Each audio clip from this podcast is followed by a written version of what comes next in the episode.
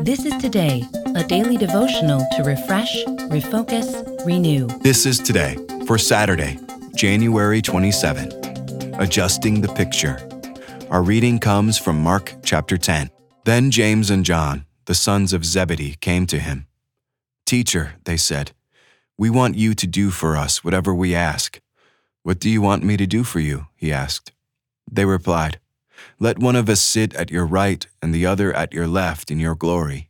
You don't know what you are asking, Jesus said.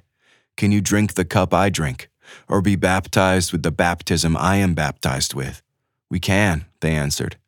Jesus said to them, You will drink the cup I drink, and be baptized with the baptism I am baptized with. But to sit at my right or left is not for me to grant. These places belong to those for whom they have been prepared. Mark 15, verse 27.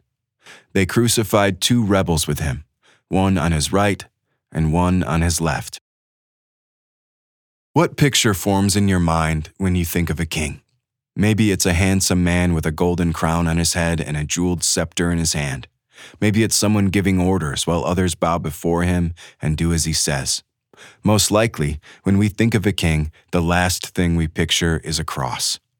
That's why we have to keep reminding ourselves that Jesus is a different kind of king, and that his kingdom is a different kind of kingdom, different from anything the world has ever seen.